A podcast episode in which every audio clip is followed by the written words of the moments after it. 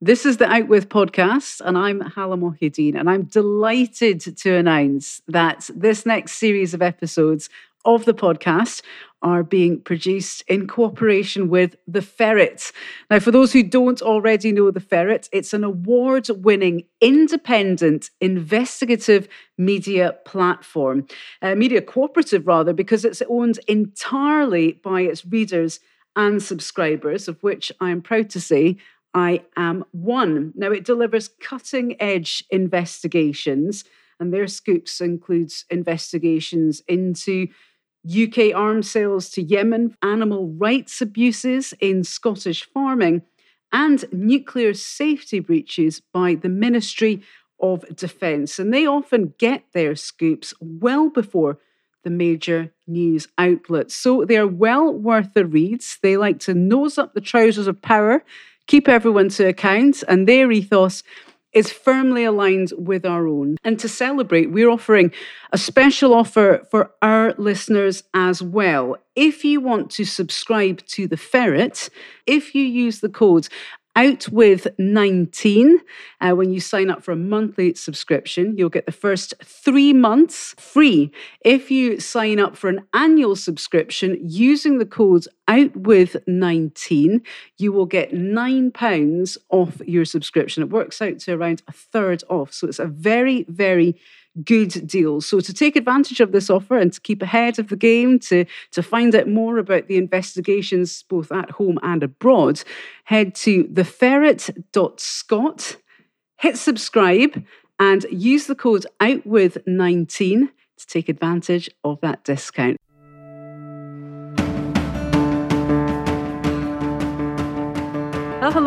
Welcome back to Out With, the podcast that takes you beyond the headlines and beyond our borders. I'm Hala Mohideen.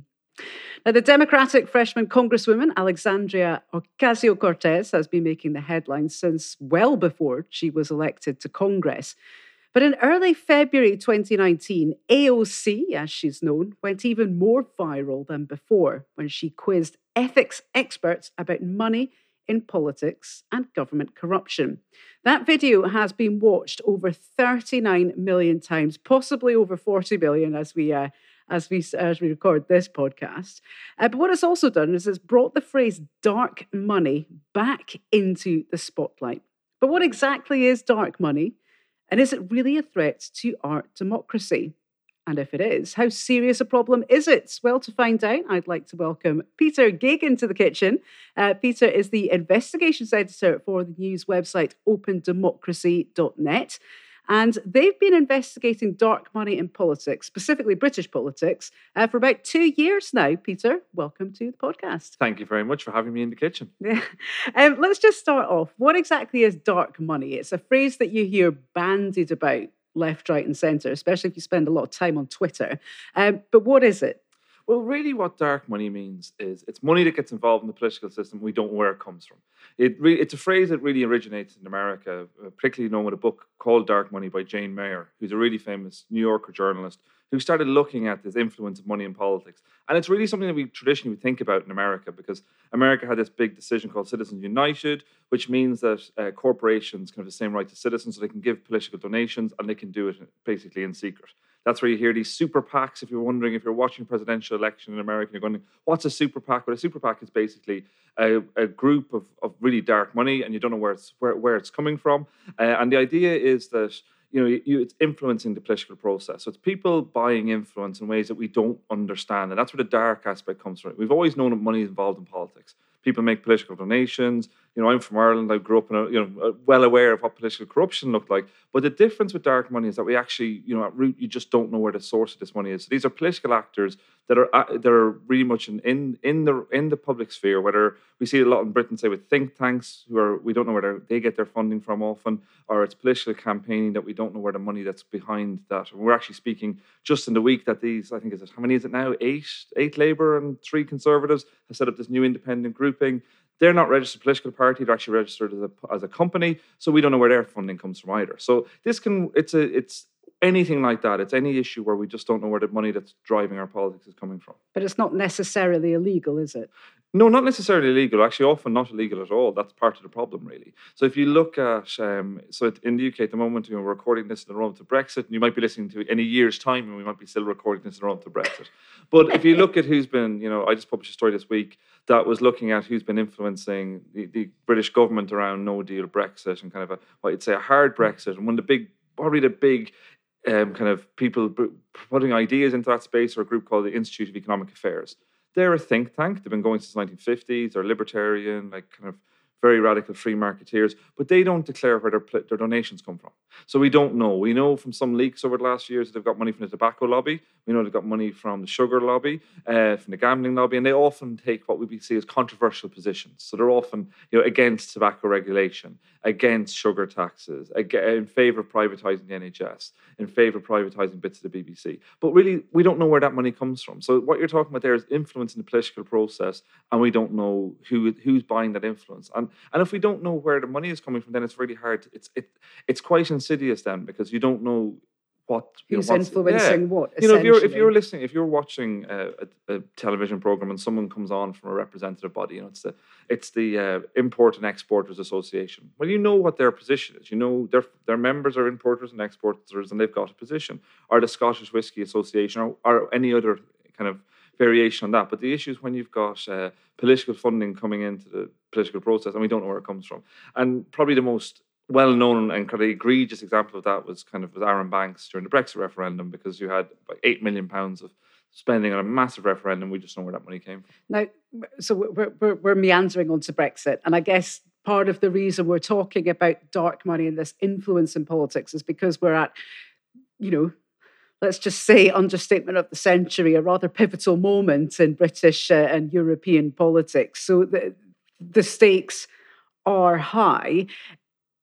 Was this dark money business? I mean, we, we know that mm. money is politics in the US. So money is politics and um, money is speech rather in US politics. So it's it's been around there for a while and it's accepted there. Is this is, is this a relatively new concept that we're seeing here in Europe and in, in in Britain particularly since the since all this Brexit business has been happening? I don't know. It's actually quite difficult, you know, because really what you're talking about is we've we've our we've got what's called the Electoral Commission. So the, in the United Kingdom, we've an Electoral Commission. The Electoral Commission regulates uh, elections in the United Kingdom, and part of what it does is is regulates campaign donations, which are made during the kind of. And why do they do that? Why do well, they why do they regulate the amount of money that goes in? Well, because that's a decision that was taken. We took a decision uh, about in the early 2000s to say, look, you can only spend X amount of money during a political campaign. You can only spend so much per constituency. We just had a case quite recently in South Thanet from 2015 general election where an MP who's still sitting, um, a Conservative MP, was accused of breaking electoral spending to do with how how uh, how, this bus, this battle bus, is traveling around the country, and this can often feel and seem quite strange and arcane. And one of the reasons why this matters is because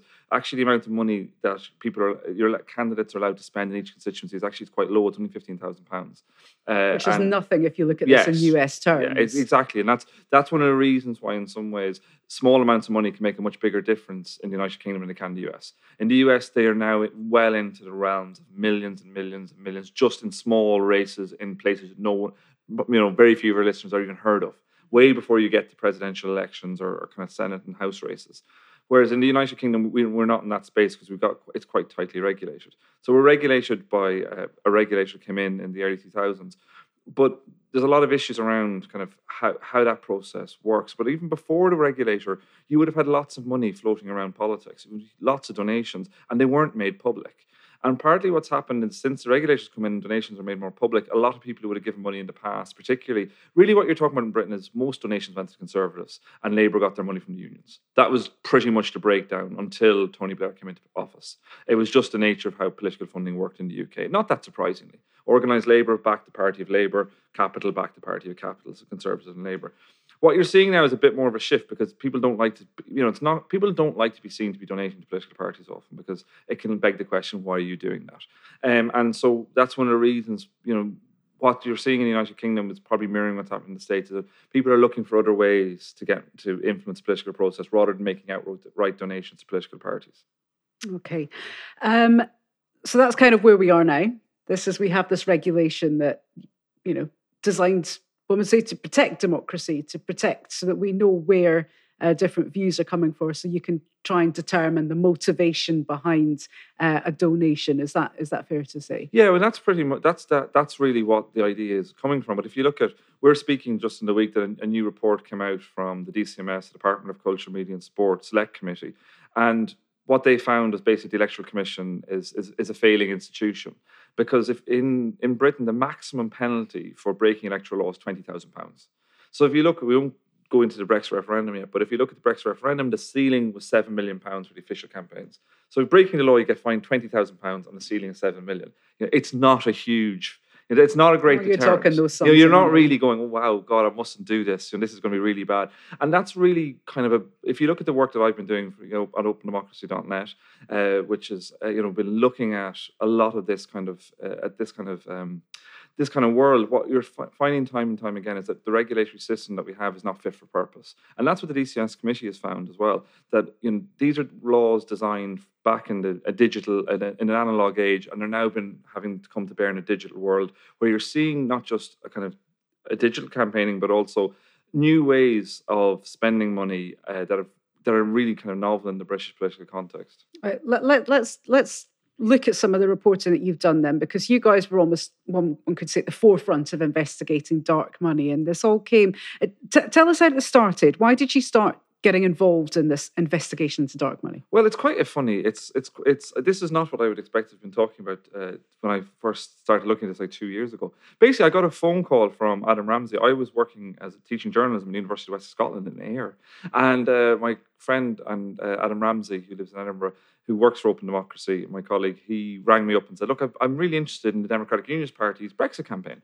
Uh, and, I was, and how they spent loads of money. And I was like, oh, that's really interesting because I'm interested in that too. And what had happened was this was probably February 2017, so about seven, eight months after the Brexit vote. Uh, and during when, when Adam was going around the UK covering the Brexit referendum, he noticed in Edinburgh people with placards, vote leave, and it said down the bottom, a little imprint, which everyone has to have in their placards, uh, supported by uh, Jeffrey Donaldson on behalf of the Democratic Unionist Party. So it was an imprint, an official imprint. And he was like, well, why is the Democratic Unionist Party having placards in Edinburgh. Well, um, just for context, um, the Democratic Unionist Party is a party which is only to be found in, in Northern, Northern Ireland. Ireland. Yes, they're, they're a Northern Ireland only party. They don't run candidates in, in Great Britain. So that's kind of interesting. And I noticed I've been covering the referendum as well. I was in Sunderland the day before the referendum, and I was on the train, and I noticed the, the free newspaper, the Metro. And the Metro had a huge, big four page wraparound ad Vote Leave, Take Back Control, the big Vote Leave message. And on the back was the DUP's kind of lion logo, and again, funded by, sponsored by the Democratic Unionist Party. And I was like, wow, that's really interesting. Like, what are they doing? Like, that's going to be expensive. And the Metro doesn't even circulate in Northern Ireland. So yeah. I was like, well, that's kind of strange.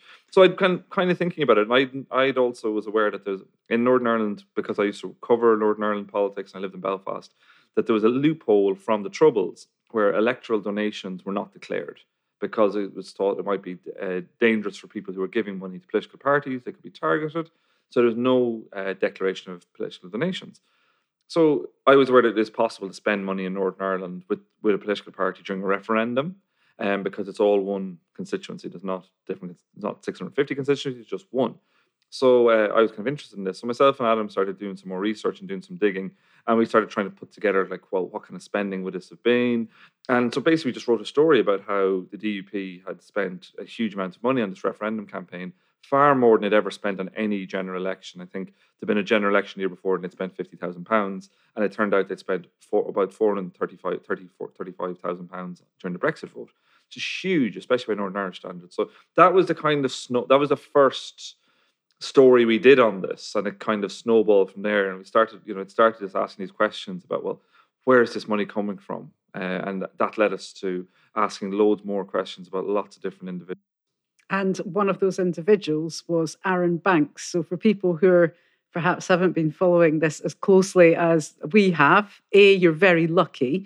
Um, and B, Arron Banks. So he was one of these, you know, he's colourful character, um, very pally with Nigel Farage, who, of course, is very well known as the, the former frontman of UKIP, and certainly at the time of the Brexit vote he was. But um, how does Arron Banks come into all of this? Well, so what happened was we started writing stories about DUP's donation. And we started snowballing there. And We wrote a load of stories, and then eventually the DP had to say where some of their money had come from, or did they name one person? We still don't know. So you know, if you're out there, we're still at Open Democracy trying to find out where the DP money came from and other uh, other um, other funding. So you know, if you come go to www.opendemocracy.net, we're still sort of crowdfunding to try and find out this. But we then started asking loads of other questions. But where did the other money in the referendum come from? And as a journalist, I found it really interesting because I realized like not many people had asked these questions. Which has really surprised me. So I started looking at Arron Banks because Arron Banks had spent a huge amount of money during the Brexit referendum. This guy really came out of nowhere, came out of left field, um, and he just um, he basically became he he'd been a in the eighties a kind of a failed conservative candidate in the council elections down down in England, and then in 2015 he emerged on national television saying, "I'm going to give hundred thousand pounds to UKIP." And Michael Gove said, I've never heard of Arron Banks. He said, I'm going to give a million pounds to UKIP. So that's where Arron Banks came, 2015, out of nowhere. Yeah, he did come out of nowhere, didn't he? Really came out of nowhere. He was a businessman, uh, businessman in Bristol. And I became interested because he'd spent, I worked out he'd spent at least 8 million pounds on the Brexit vote. You know, so it's a huge amount of money. Uh, he, he hadn't been the official campaign. He tried and failed to be the official campaign, but he was very much, very close to Nigel Farage. He ran Leave.eu, which some people might remember is particularly during the Brexit vote, you had Vote Leave, which is the official campaign, and kind of did more of the global Britain. We're all kind of leaving the European Union to, to go out into the world. Whereas Leave.eu did a lot more of the breaking point, you know, the quite much more like kind of nativist rhetoric. So Leave.eu was quite a vitriol, quite a, you know, a very important part of the Leave referendum. So I started looking into him and asking just questions. To, sorry, just to cut you off. So one was the official campaign. Yeah. And that meant in terms of spending rules, they were able to qualify for more a higher threshold. They could spend up to seven million pounds. Okay. So the official campaign can spend seven million pounds, and unofficial campaign can only spend seven hundred thousand pounds. Okay. And so we started looking. So already the sums of eight million is. I was quite of, yeah. You're yeah. kind of going, whoa! How did you manage to spend eight million pounds, given that you weren't the official campaign? I mean, I could spend eight million pounds. Yeah. Quite easily. Yeah. Yes. But, you know. yes, you know, we, we, mostly yeah. on shoes. Yeah, um, I was going to make that gag, and I thought better of it. I know, God, see, well, I'm I'm much more of a hack than you are. Um, no, but it's you know, spending that amount of money, you know, is it's a difficult. It's probably a. It should. It is quite a hard. It's you know. It's, it's, difficult to get it under the under the table, if you like, like out of sight, because you know it's especially when we're operating in an environment where there are there is this supposed scrutiny and there are these legal limits. And if you're the official, because there was quite a fight to be the official. Yeah, campaign. there was a really the um, Arron Banks really took this very seriously and fought very hard. Yeah. But there's a few things. There's a few re- ways you can do the, you can do you can do that really. One is you can do like Leave.eu said they did, which was spend loads of money before what's called the official campaigning period. Yeah. So in the United Kingdom, I can give money to political parties and not have to declare it if it's outside of a, camp, a regulated campaign period. So what they did was one way of doing it, spending a lot of money before the campaign, or that's how they said they did it. Mm-hmm. So we can argue a toss about whether they did or not. And actually, the Electoral Commission found that they didn't do some of the things they said they did. But you could say, look, instead of the official campaign was the last, um, it was about 10, it was about the last twelve weeks from mid-April up until the twenty third of June referendum date. So you could spend money. You could only spend up to seven hundred thousand pounds in that tight bit. But in the months before that, and my as my whistleblowers, I've done a lot of big stories on Leave.eu at whistleblowers within Leave.eu subsequently showed that this spending was going on in extensive amounts of money. Millions of pounds have been spent even before the year of the referendum had started. So that's one way. And the other way you can do, which is what Leave.eu and Vote Leave did, was, was set up new groups, which basically are you. So you've got leave.eu, but you've got grassroots out, you've got Go, you've got Labour Leave, you've got Vote Leave, you've got Beleave, which is um, this is a plethora. It's a complex world, but really at the back of all these different names is something quite simple, which is basically people trying to spend money. Mm-hmm. At a time when money is coming in the door, you need to try and get it out of the door, and you've and got money's these, influence. Money is influence, of course. Money is influence. Uh, Vote Leave spent over three million pounds on Facebook ads in the last couple of days of the referendum. You know, and it's huge, these are serious amounts of money, especially in the context of British politics. So, and this is what people were trying to do, and that's one of the ways Arron Banks was able to do it. But what I ended up doing was actually looking not so much. I subsequently looked a lot of what happened at Leave.eu, but that was quite later. But what I started off asking was a simple question: Is Arron Banks rich enough to be able to spend that amount of money? Which is quite, you know, it's it's a classic journalism question. You follow the money and you ask, you know, can someone afford to do something? So if you if you take that he spent about eight to ten million pounds in a Brexit vote. He's often, and I started looking into looking into his business affairs. You know, looking through company filings. Uh, and what's interesting as well, it's not it's not that difficult to create a persona of yourself in the media. So he'd been listed as saying being worth between 100 and 250 million pounds. I think it was probably in the Sunday Times rich list originally. Sounds quite Trumpian. It's quite Trumpy. And then what happens is, you know, the way, and journalists, I'm not, you know, I do it myself sometimes. You look through press cuttings and you say, oh, he's worth between that, and you yeah, just use that figure. It there, and yeah. it just becomes the figure that goes around and around and around and around. He becomes a multimillionaire. You know, it's the worth hundreds of millions. And then when you sit back and go, actually, how much money is there in this? And when we started to do that, you're like, oh, there's not all that much money in these companies. Mm. And this is a lot of money to spend. Um, and so we started looking at that. The Electoral Commission had already looked at Arron Banks and said, there's nothing to see here, it's all fine. After reporting done by us and others, they reopened the investigation and subsequently fined Arron Banks for three breaches of electoral law. Arron Banks is currently under investigation the, by the National Crime Agency, who believe that money that he spent during the Brexit referendum was was um, illegitimate. Had come from uh, had not come from a, a, a legitimate source because Brit- political funding in the United Kingdom has to come from either a business or a person who's domiciled and registered in Britain.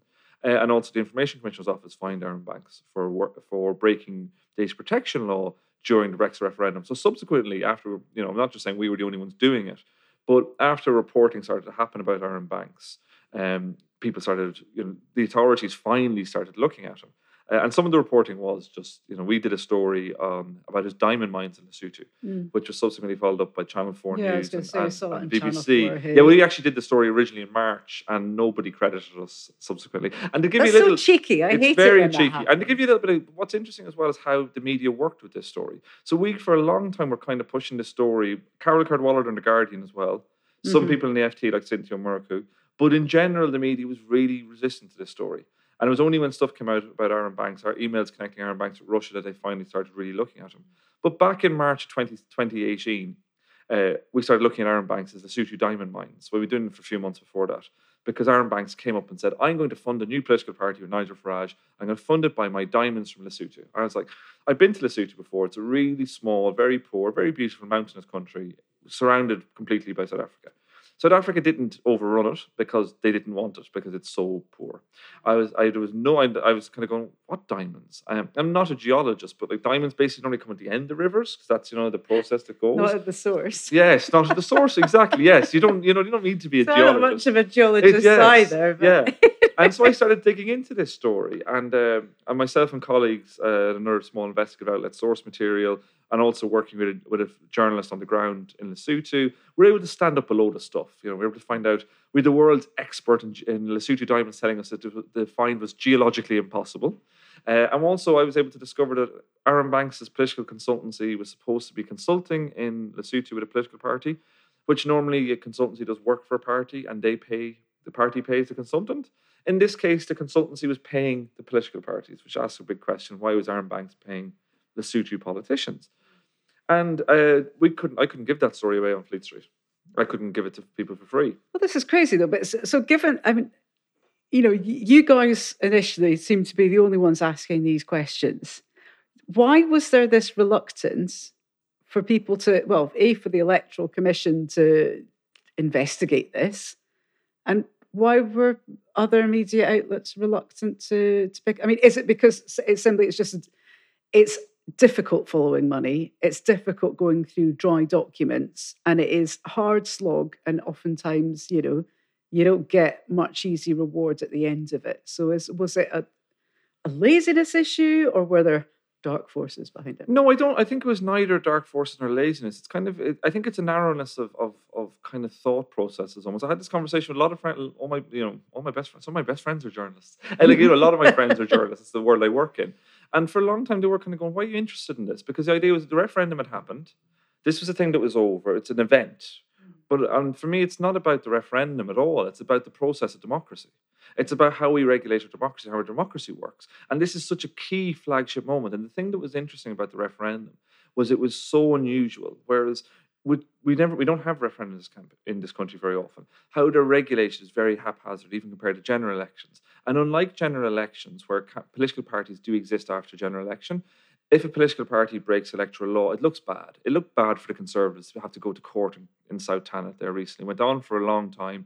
One of their uh, party workers was found guilty. You know, the judge said a you know said damning indictment about Conservative Party processes around this. That's not the same with a referendum. These campaigns disappeared. You know, you don't talk. There's nobody. Who do you call? You know, on the 24th of June, Vote Leave doesn't exist anymore. Leave.eu doesn't exist. You know, whatever. I can't even remember what the Remain campaign was called. You know, Stronger in, but no, most people can't exactly. Um, but they don't exist. Not the so, most memorable campaign. yeah, so there, it was a much more, and also it was a it was such a seismic political moment. So that was one of the reasons I started looking at. it. I don't.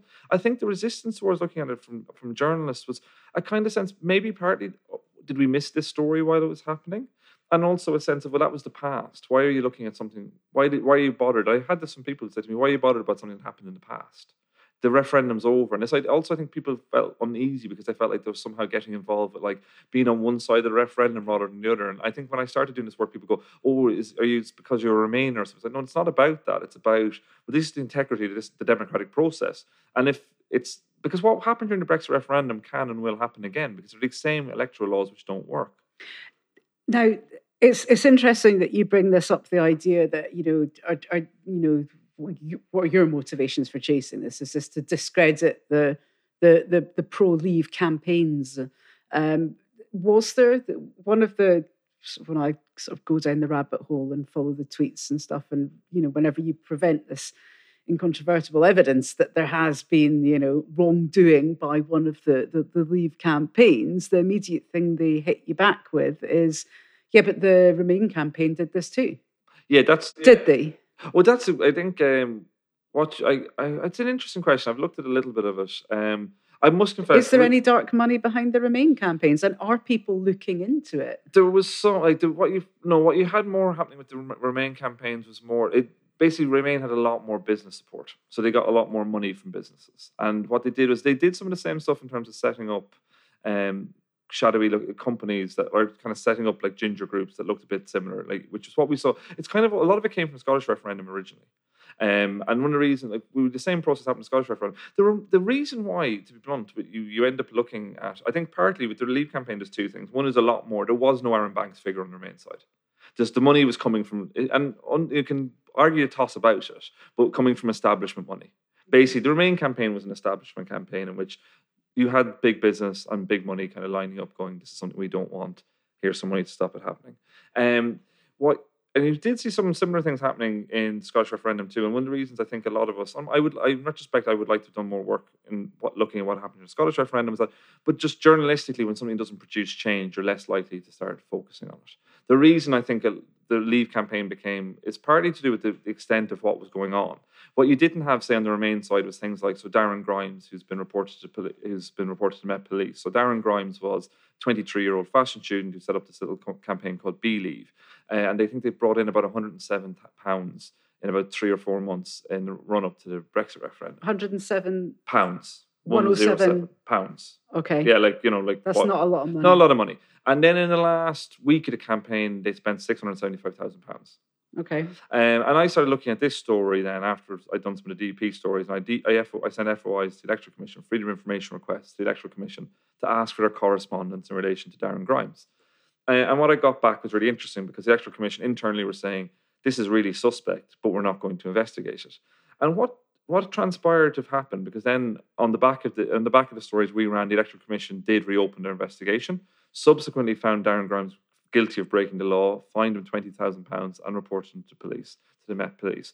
Um, but what had happened was that the basically vote leave had given Darren Grimes 600 well 650 25,000 pounds and another uh, pro vote leave campaigner had given him 50,000 pounds and this had all been spent on Facebook ads with an obscure data analysis company in um, in Canada called Aggregate IQ. Are they um, linked to Cambridge Analytica? To were linked to Cambridge Analytica. But even more interestingly, this money and under electoral law, you can't do this. You can't coordinate campaigns. If you do that, you have to. You can't declare the separate spending separately. If we, if me and you would have a campaign and sit down tonight and go, you do this and I'll do that, and I'll spend ten thousand pounds and you spend ten thousand pounds, we couldn't declare that separately. We'd have to put it together and say it was twenty thousand pounds. We get closer to the ceiling of what you can spend. Darren Grimes, that money was never even resting in Darren Grimes' um, bank account, to use a Father Ted expression. It was paid directly on his behalf from Vote Leave to Aggregate IQ. And initially, the Electoral Commission ruled that that wasn't coordination. That it was okay for Vote Leave to spend money with somebody else uh, just use someone and else's just use someone name. else's name, and that they weren't coordinating it. Right. As if they would spend six hundred seventy-five thousand. Go, I don't. I'm not even. I've got my fingers in my ears. I don't know what. what you are want the to do with electoral commission playing at then? I mean, is this something that I think. I mean, I mean, because that just looks bonkers. what you have in the UK, and this has happened to me time and again. It's not just the electoral commission. Almost all the work I do, it's I've ended up having you know whether it's charity commission, companies house, HMRC, is we have regulation in the United Kingdom. We have these things that look like regulators and they smell like regulators, and from the outside they're regulators. But to be honest, they're paper, paper tigers. If you wanted, if you are if you want to be to commit malfeasance, to do things that are above or and beyond the law, the chances of you getting caught are really, really small. You're just not going to. It's not the place you're going to be in. mean, it's do they just so low. Not have enough staff, or are they just can't be bothered, or are they useless? Well, I, I, I don't know. It's Um, the fines are you know, the the fines are very low. They've been they've shed staff. They've had staff leave them. There's a sense of they feel very embattled. There's a sense you know the electoral commission was singled out by a number of pro Brexit MPs and said it was a Remainer front. So there's a sense with it, and this is the same across these different bodies. You know, like the Institute of Economic Affairs, the think tank, that's a charity. That's still regulated by the Charity Commission, even though they've now subsequently been wrapping them over the knuckles because of their pro Brexit coverage. But a lot of these think tanks are, are registered charities. And so there's a lot of these areas which are really, really, you know, if you're involved, as uh, my work has taken me to, I've been, you know, involved with uncovering fraud in my work on the Brexit referendum. You talk to liquidators as I do. You know, these companies have gone bust, owing uh, revenue hundreds of thousands of pounds, with money in all sorts of dodgy places, and the liquidator is only given a thousand pounds from HMRC to close a case. They're not able to go and fight these cases. Hmm. So there's, a, there's and if you are someone who's in that position, the chances of you being brought to book and actually having to face anything that looks like a criminal proceedings is really, really low. And I think that was a that's the big issue. And what happened with the, with the Brexit referendum, and the reason it's so interesting in some respects is that on the Remain campaign, it was very much it was an analog campaign. They were still analog.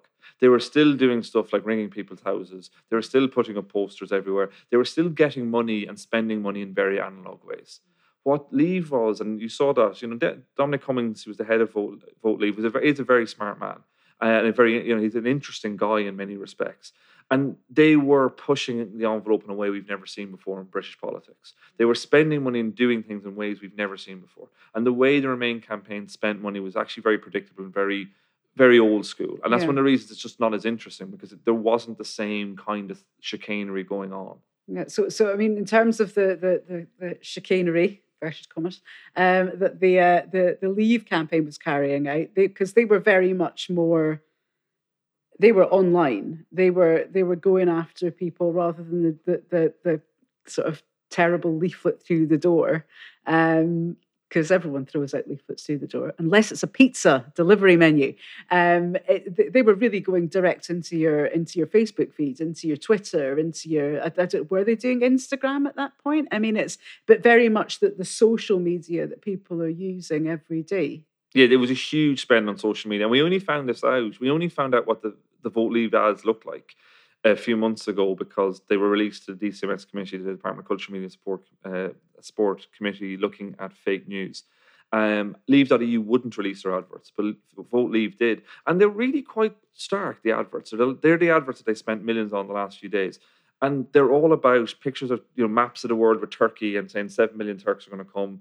I was in Albania recently doing some training and showing them some of these Vote Leave adverts, and they were saying, you know, and they've got pictures of Albania, and the Albanians are going, why don't they? What's wrong with us? What the hell's going on? And they were very targeted at these kind of. And actually, what's interesting as well is they were targeted at messages that weren't being pushed in public. And it was funny for me. And one reasons Was I it the kind of thing that would be illegal then to to, to say in public? I not, mean, not illegal, but it would look bad. It would look bad against the message, you see. And it, allo- what social media allowed them to do, and, and I subsequently covered the Donald Trump election campaign. I drove across the states I saw something happening there. It allows you to say lots of different messages and target at specific people.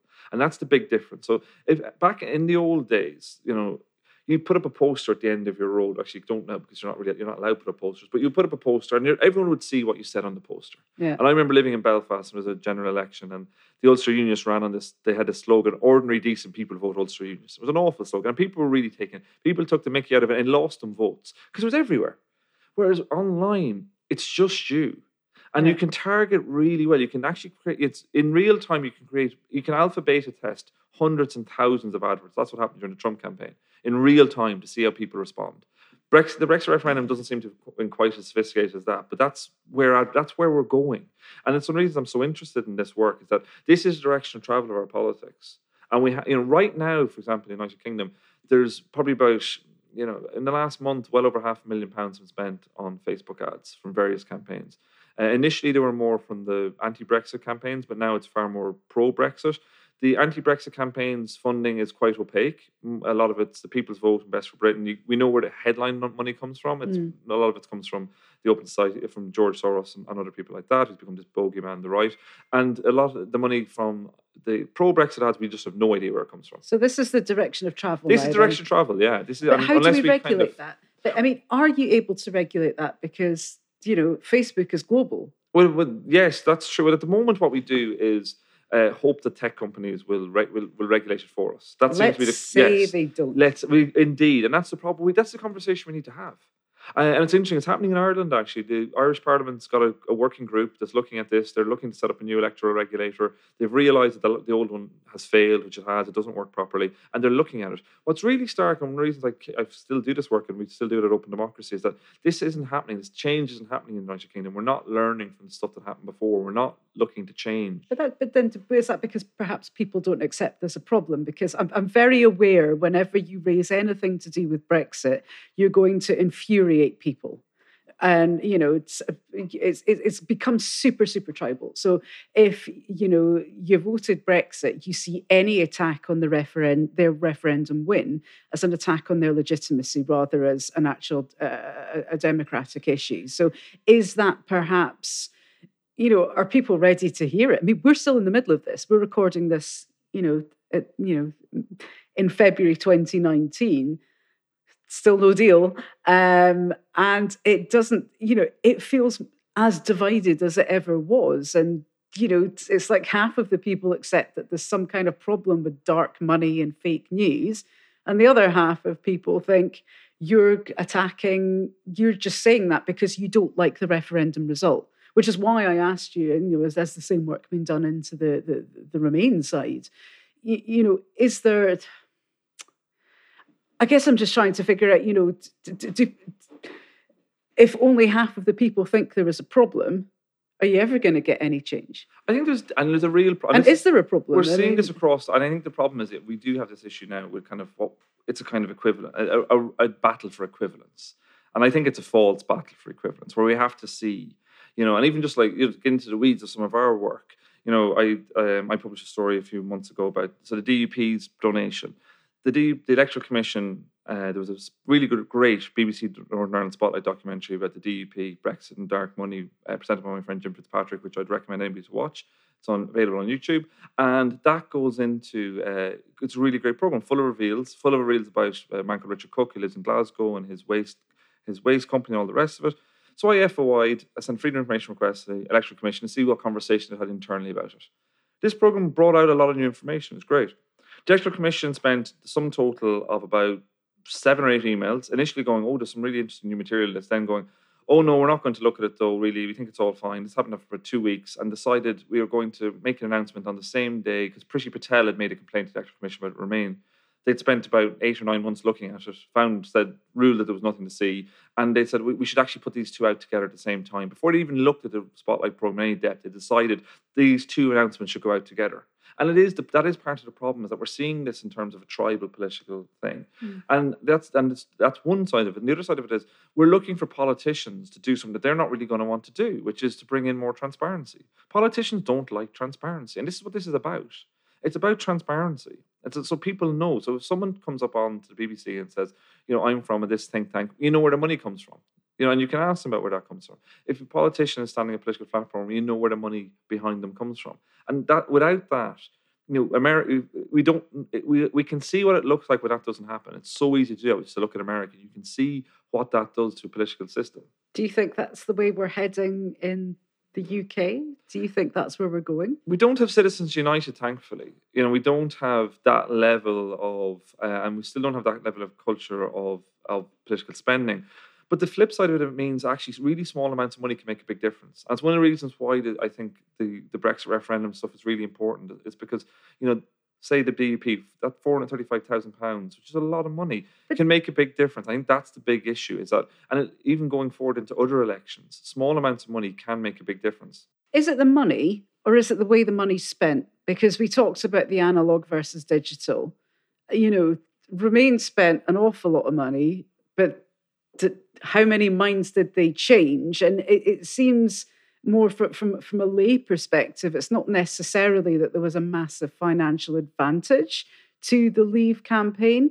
It was more that the way they were spending, and crucially, perhaps, that their message and if if you go onto the the opendemocracy.net website, there, there was a piece I was reading, I think it was published quite recently, about some of the ads, uh, the Facebook and social media ads that you'd managed to uh, you'd managed to get a hold of. And I was looking at these things saying, couldn't say that on the telly, and oh, I don't know if you could say that in a paper. You know, was, some of it was very, very bad taste.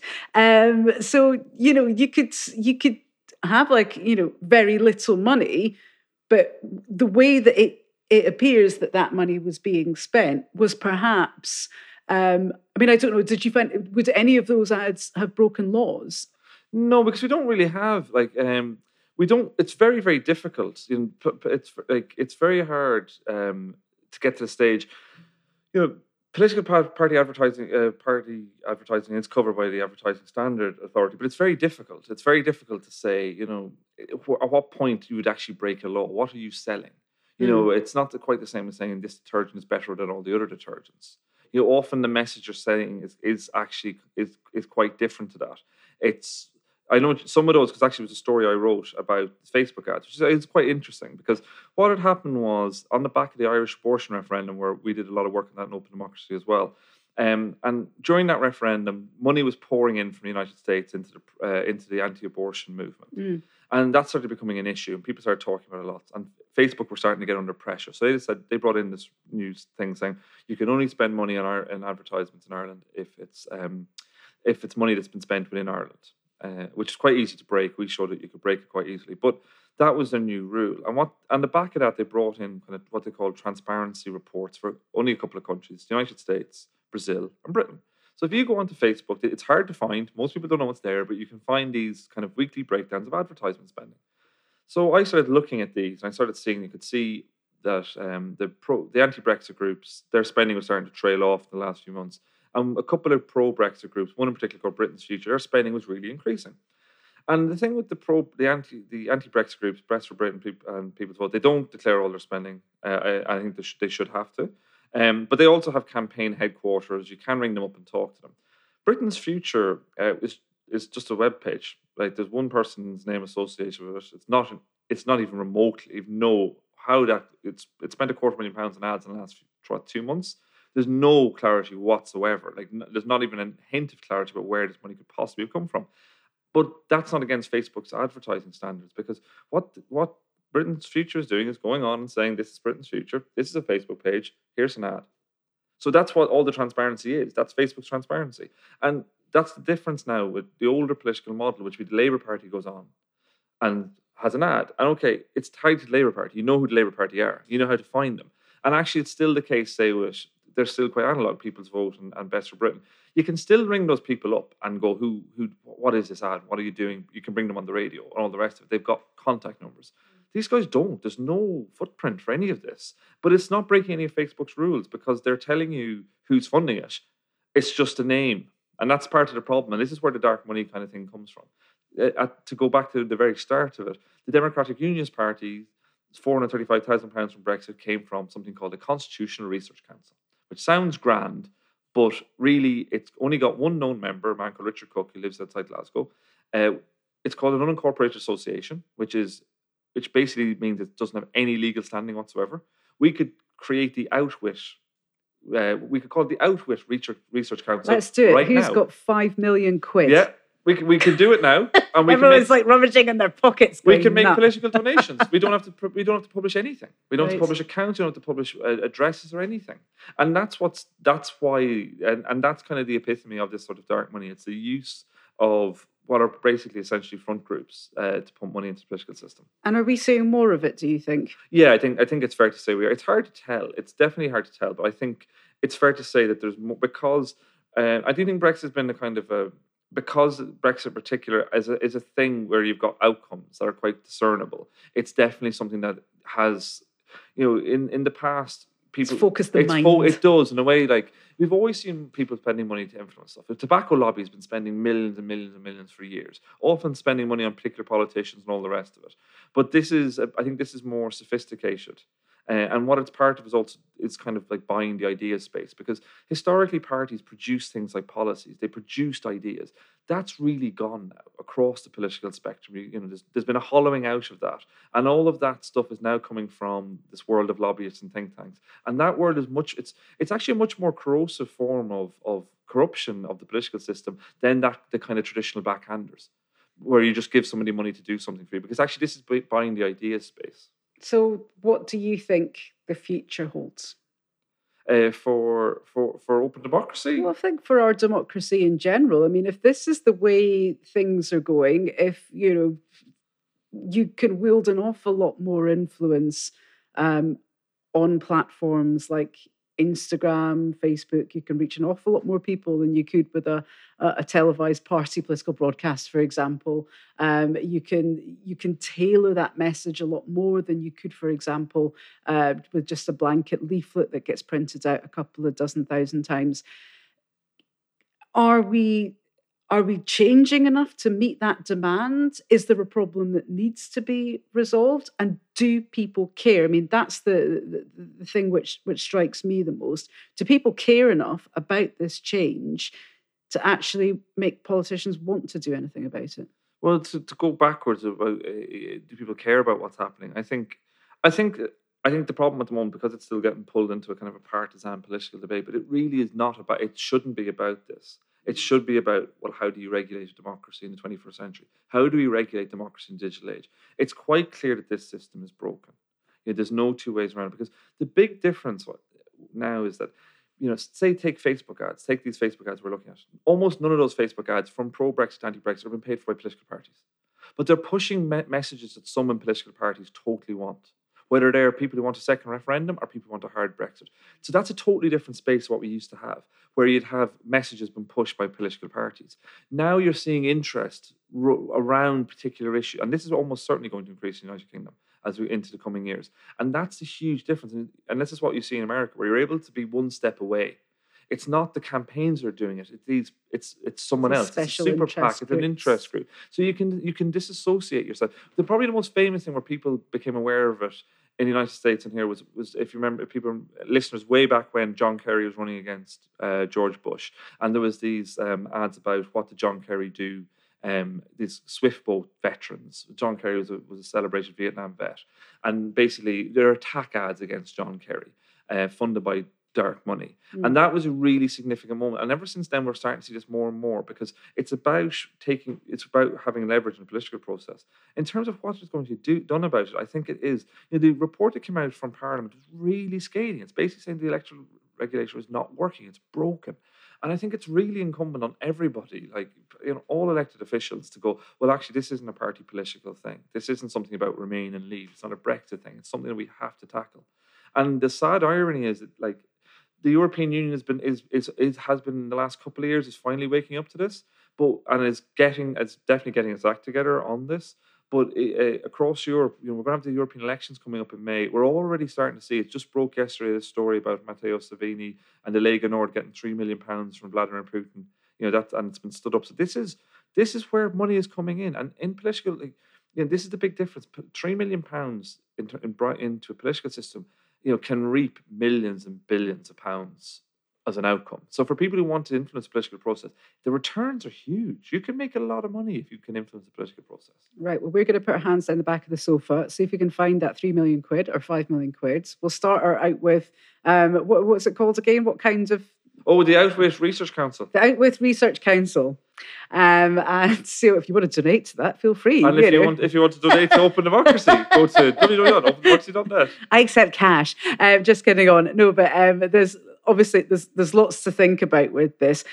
Lots of background reading to do as well. Unfortunately, uh, Peter, you and the team at Open Democracy have been uh, working on this fairly consistently uh, for a couple of years. There's some fantastic articles on there, opendemocracy.net, and it's still very much an ongoing story. I mean, we're yeah, in we're, the middle of we're, this. We're, we're continuing, as, uh, the reason I'm plugging it because we're continuing to raise money to try and keep going with this because there's still so many unanswered questions, and there will be. A, we're going to do. I think we'll be doing a lot of work in the European Parliament elections as well because we do work on a pan-European Mm. basis. We'll continue doing work in the United Kingdom. There will be a general election eventually again, and a lot of these issues are going to they're going to recur again. I think we, we, these are not. This is the way our democracy is going to be run into the future, and that's why it's so important to address it now. Okay, so um, do check out that website. Uh, do, of course, uh, well, listen back to the podcast to see if you can get more out of it. But certainly a story uh, very important, very important to keep following. Uh, we're going to leave it there because I'm very aware that we could keep talking about this for days, uh, really, especially since I've just had my wine delivered. So we keep going for quite some time, uh, but we will wrap it up. Thank you very much uh, from everyone here at Outwith. Before we go, Peter, we've plugged the website. If we want to follow you on Twitter, which Yeah. is uh, best way to get a hold You of find you, Find me at uh, at Peter K Geoghegan. At Peter K. Geoghegan. Um, and of course, if you want to follow the Out With podcast, which I'm sure you're already doing, we're at Out With a Podcast. Um, we um, uh, have lots more, of course, up um, from the podcast. We're now in our second season. If you want to go back and listen to any of the other episodes, uh, do check them out. We're on iTunes, we're on Stitcher, we're on YouTube, we're on a bunch of other podcasting apps. Um, so do follow us. Um, hit subscribe if you can. That way you won't miss out on our new ones. And um, I, one final plug. I'm very aware we're plugging everything here. Um, uh, do you want to to put a shout out to our sponsors, the Ferret? And remember, if you use the code OUTWITH19, that's OUTWITH19, when you subscribe, you can either get three months free or if you're going for an annual subscription, you get nine British pounds off an annual subscription, which is a very good deal. It is a very good deal. It's I think exceptionally good yes, I deal. think I, I think it's it's a very good way to support independent journalism. It absolutely is. So head to the ferret, that's theferret.scot. Um, subscribe and remember to use your code outwith19 uh, to get uh, to get a cheeky little discount. Thank you very much, Peter. It's been great having you in the kitchen. Thank you for taking me to the kitchen. And um, stay tuned, hit subscribe, and we'll hear from you all very, very soon. Bye bye.